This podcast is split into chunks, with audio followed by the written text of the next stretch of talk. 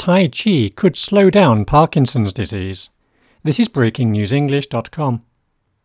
Researchers have found that the Chinese martial art of Tai Chi could slow down the progression of Parkinson's disease by years.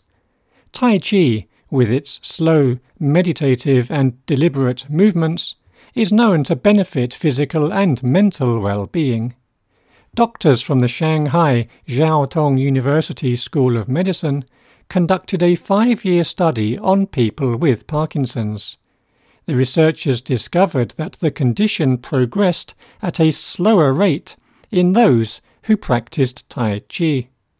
They observed fewer falls and less dizziness and back pain in the Tai Chi practitioners.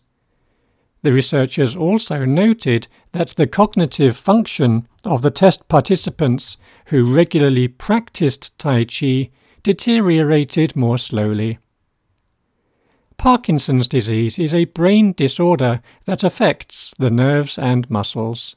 It progressively causes unintended or uncontrollable movements, such as shaking, stiffness, and difficulty with balance and coordination.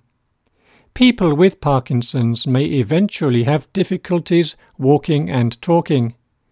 One of the most famous people with Parkinson's was the heavyweight boxing champion Muhammad Ali. The researchers suggest that doing Tai Chi could keep symptoms of Parkinson's at bay for years. They said, the long term beneficial effect of Tai Chi on Parkinson's could prolong the time without disability, leading to a higher quality of life, a lower burden for caregivers, and a reduction in drug use.